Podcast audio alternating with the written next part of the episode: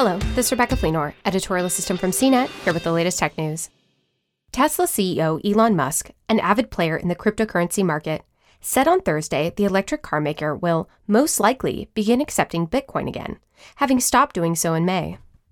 However, Musk is waiting for the digital currency mining and associated operations to introduce more renewable energy into the process. Specifically, he wants to see at least 50% renewable energy used and make sure the figure is on the upswing. Reuters reported on Musk's comments during the B Word cryptocurrency conference. He implied Tesla's decision to pull Bitcoin payments came after the CEO wanted a little bit more due diligence to confirm renewable energy trends. Musk added Tesla can't be a company focused on accelerating sustainable energy and also support the grand energy usage associated with Bitcoin.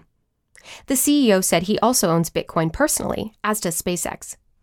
Most of the cryptocurrency comes from Chinese miners, which rely heavily on coal to power their operations. In other words, it's not a climate friendly process. Tesla does not operate a public relations department to field requests for comment. Tesla started accepting Bitcoin as payment for the automaker's vehicles this past March, but withdrew the option two months later. It's not clear if anyone actually finalized a transaction with Bitcoin, but one day they may have another shot.